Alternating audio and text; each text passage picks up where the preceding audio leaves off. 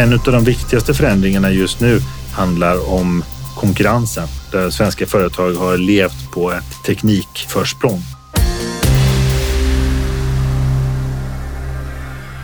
Välkomna till ett nytt avsnitt av Business Swedens podcast. I den här podcasten pratar vi om hur svenska företag kan bli ännu bättre på att göra globala affärer. Och idag har jag med mig David Hallgren som eh, jobbar för Business Sweden och är bosatt i Peking. Och eh, vi ska prata mer om den kinesiska marknaden och någonting som man pratar om som kallas the new era. Vad är det som händer egentligen? Välkommen hit David. Tack så mycket, kul att vara här. Berätta, du, du bor i Peking. Jag precis bor i Peking. Arbetar som handelssekreterare och ansvarig för våra kontor i Peking, Shanghai, Hongkong och Taipei. Så det är mycket i regionen också. Hur länge har du varit bosatt i Kina? Eh, snart tre år, men eh, reste dit första gången strax innan OS var i Peking 2008. Och nu räknar vi ner dagarna. Det var precis igår var det tusen dagar kvar till eh, vinter-OS i Peking 2022. Så David, kan du kort beskriva vad som händer i Kina just nu?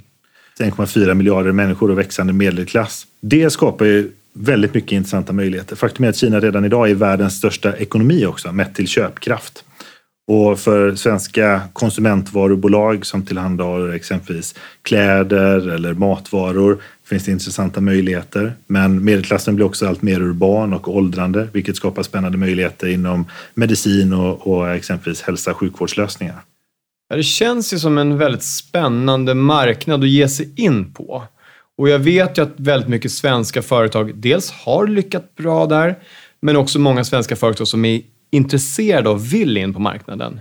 Du nämnde matvaror här till exempel. Finns det svenska matvaror eller Absolut. Samtidigt som vi sitter och pratar här idag pågår Asiens största matmässa eh, som heter Sial som går av stapeln en gång om året i Shanghai. Eh, vi är där tillsammans med ett tiotal svenska företag eh, och ställer ut deras eh, produkter för att hitta fler distributörer och sprida kunskapen hos fler konsumenter. Men vi ser redan idag ett antal exempel på företag som varit framgångsrika att sälja sina produkter till den kinesiska konsumenten. Den växande medelklassen i Kina ökar ju också lönetrycket, vilket på ett sätt också minskar Kinas konkurrensfördel som tillverkningsland. Men där kan också svenska företag hjälpa till. Absolut. Svenska företag upplever ju själva den här utmaningen med att lönerna hos deras anställda stiger. Men det de själva gör och det kinesiska företag gör är att jobba med automatisering och produktivitet. Som ett exempel investerar Kina mer i industrirobotar än USA och Europa gör tillsammans. Så har man bra lösningar som kan öka effektiviteten och produktiviteten i produktion så är det någonting som efterfrågas just nu. Och där är ju svenska företag utifrån ett industriellt perspektiv väldigt starka. Mm. Eh, det finns många svenska stora bolag inom tillverkningsindustrin och, och robotisering. Mm. Vad är det andra som händer i Kina just nu? Digitaliseringen som en viktig faktor som skapar spännande möjligheter. Eh, dels för att det gör det enklare att nå ut till den kinesiska konsumenten. Men det finns också intressanta följdeffekter. Som ett konkret exempel, Alibaba som är en av de stora aktörerna blir en väldigt viktig logistikoperatör i Kina som plötsligt efterfrågar högkvalitativa lastbilar för effektivare transporter. Och även där har ju Sverige bra lösningar.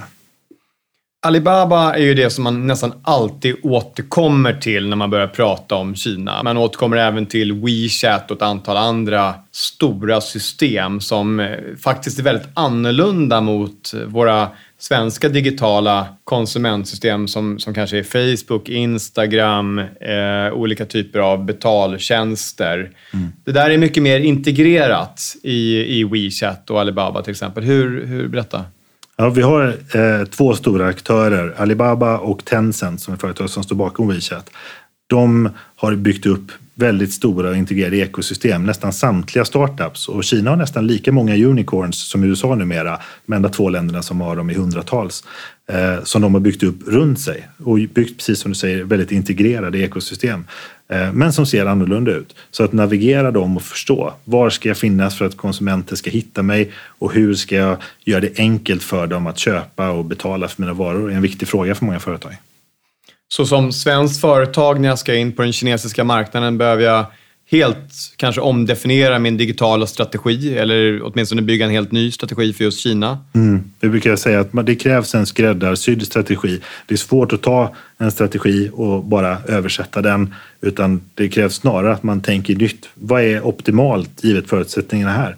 Och i takt med att Kina blir kanske din största eller näst största marknad för många av de svenska företagen numera så tycker jag att den förtjänar det. Men än så länge är det lite för få företag som har valt att ta det steget. Men vi ser bra exempel på de som gör det. Samtidigt kan vi ju läsa i tidningar att eh, det finns en viss nedsaktning av eh, ekonomin i Kina. Det finns andra omvärldsfaktorer som påverkar våra möjligheter att göra affärer där. Hur agerar svenska företag på det och vad är det som händer, David? Ja, men det är helt korrekt att eh, Kina förändras, världens syn på Kina förändras, dina kinesiska konkurrenter förändras. Så mycket av de utmaningarna som lyfts fram eh, finns absolut. Om vi börjar med tillväxttakten så är det helt korrekt att den saktar in. Men det är värt att ha i åtanke att man kan säga att Kina går från att vara en stor ekonomi som växer väldigt snabbt till att snarare vara en väldigt stor ekonomi som växer snabbt. Det är fortfarande snabb tillväxt med västerländska mått mätt, men de upprätthåller inte samma takt som de har sett historiskt. Vi kan även läsa om eh, den pågående handelskonflikten mellan USA och Kina. Hur påverkar det vår syn på Kina och vår möjlighet att göra affärer där? Ja, snabba förändringar och de risker som kommer med det, exempelvis politiskt, är en, en realitet när man gör affärer i Kina. Och tar vi konflikten mellan USA och Kina specifikt så har den inneburit att det har blivit tullar på varor som går mellan de två länderna. Så är man ett företag som exempelvis har produktion i Kina och vill sälja till USA eller skeppar varor eller leverantörer som befinner sig antingen i USA eller Kina så är det en klar utmaning. Men det finns även förändringar inom Kina där regelverk snabbt kan förändras eller standarder kan förändras som gör det svårt eh, att eh, hänga med som svenskt bolag. Var hittar jag information och hur håller jag mig uppdaterad som svensk företagare för att kunna liksom vara med i de här svängningarna? Det är ju hela marknader som helt plötsligt kan gå från oreglerat till reglerat. Mm. Det är viktigt att hitta sina kanaler för den här typen av detaljer kanske inte belyses så mycket i västerländsk eller engelskspråkig media utan det krävs så ofta att förstå vilka myndigheter är det jag behöver följa, vilka eh, kinesiskspråkiga eh, nyheter är det jag behöver eh, följa.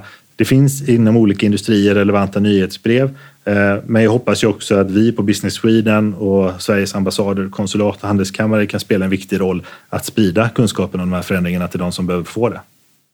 Vad är det mer för ska jag säga, orosmoln eller mer saker som jag som företagare behöver tänka på när jag ska ge mig in i Kina? Eh, eller när jag ska fortsätta att driva min affär i Kina effektivare?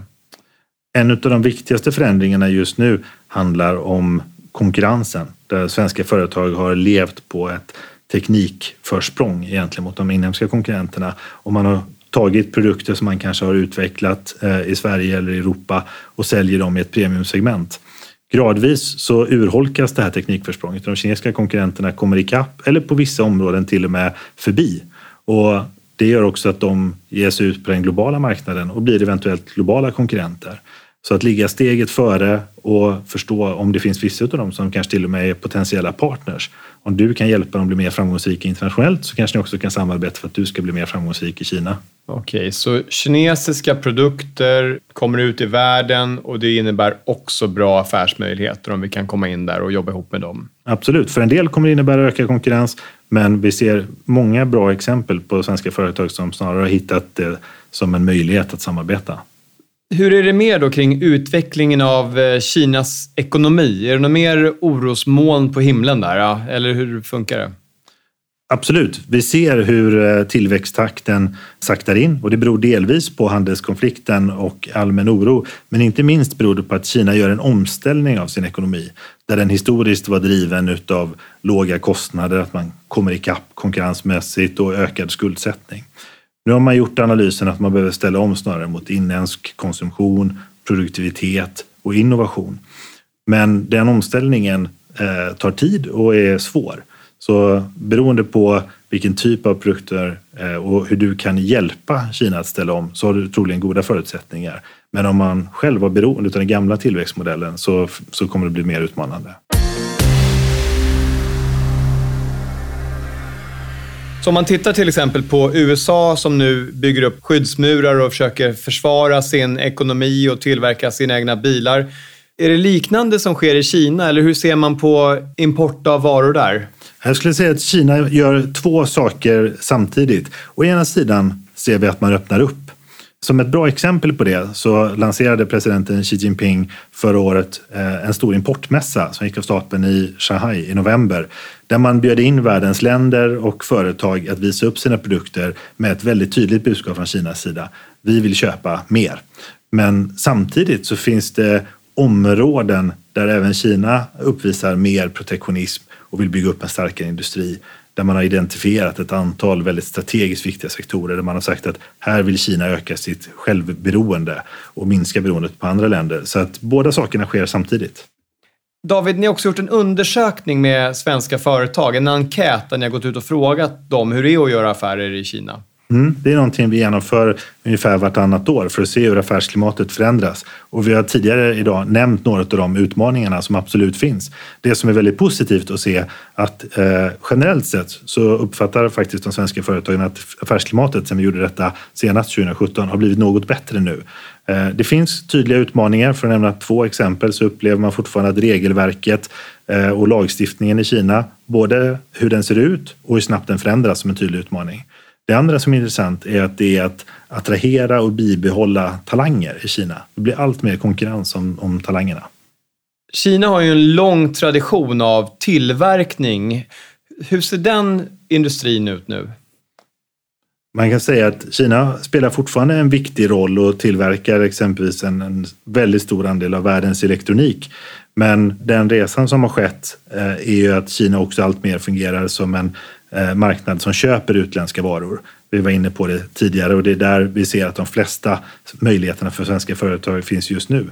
Medan för de svenska företag som har varit etablerade i Kina ett antal år så ser vi också bara det senaste året eller två hur allt mer tittar på att förlägga produktutveckling, R&D i Kina för att ta fram produkter som är ännu mer anpassade, inte bara för Kina utan också för regionen eh, som kräver en ny typ av kompetens, ny typ av samarbeten med lokala aktörer för att vara så relevant som möjligt i marknaden. Så mer investeringar görs då inom produktutveckling även i Kina? Absolut. Vi ser flera svenska företag som väljer att inte bara anpassa produkter som man har utvecklat exempelvis i väst och göra mindre justeringar på dem, utan man förlägger produktutveckling av hela produktområden i Kina och säger att de har ett globalt ansvar för att ta fram produkten. Inte minst på områden där man ser att Kina tekniskt blir ledande inom fler och fler områden. David, i ditt vardagliga jobb så eh, går du till ditt kontor i Peking till exempel och så har du kontakt med svenska företag då, som antingen har en lång tradition i Kina eller som på något sätt vill etablera sig. Vad är det för typ av uppgifter som ni utför tillsammans? Vare sig man har varit verksam i Kina ett antal år eller man är ny så eh, handlar det ofta om att man kommer med en ny produkt eller vill komma åt en ny kundgrupp. Och den första frågan många ställer sig är ju hur stor är den? Vart finns den? Kina är väldigt stort geografiskt och bara lokalisera. Vart finns mina möjligheter inom Kina? Den andra frågan är ju hur når jag de kunderna? Hur ska mina eh, kedjor av distributörer och återförsäljare se ut? Och det tredje handlar ju ofta om eh, hur man ska prissätta det och hur man ska marknadsföra produkterna för att eh, lyckas nå ut till kunderna. Hur mycket företag finns idag som är etablerade i Kina och svenska? Det finns ungefär 600 eh, svenska företag som är verksamma på plats eller har ett nära samarbete med Kina. Sen finns det ju eh, långt många fler än så som säljer eller köper från, Kina, från Sverige och gör handel med Kina. Men ungefär 600 svenska företag på plats. Och under hösten här så släpper Business Sweden en ny rapport som ni kallar The New Era. Vad handlar den om, David? Den handlar om att Kina förändras och de använder själva begreppet den nya eran, någonting som lanserades utav eh, presidenten president Xi Jinping i samband med att han återvaldes till sin andra mandatperiod. Och för svenska företag så innebär det snabbt ändrade förutsättningar för att vara verksam i Kina. Och det finns tydliga utmaningar med det, men det finns också stora möjligheter. Och vi vill belysa komplexiteten och utmaningarna, men minst lika mycket trycka på de möjligheter som uppstår. Och jag tycker det är viktigt att inte bli avskräckt utan faktiskt komma ihåg att det går bra för svenska företag. Exporten går bra, de fortsätter att växa i Kina, de upplever att affärsklimatet blir bättre och jag hoppas att fler svenska företag ser de möjligheterna och vågar ta steget, men fortfarande med medvetenhet och kunskap om de risker och utmaningar de behöver navigera för att lyckas. Tack David, jag tyckte det där blev en perfekt sammanfattning av dagens avsnitt.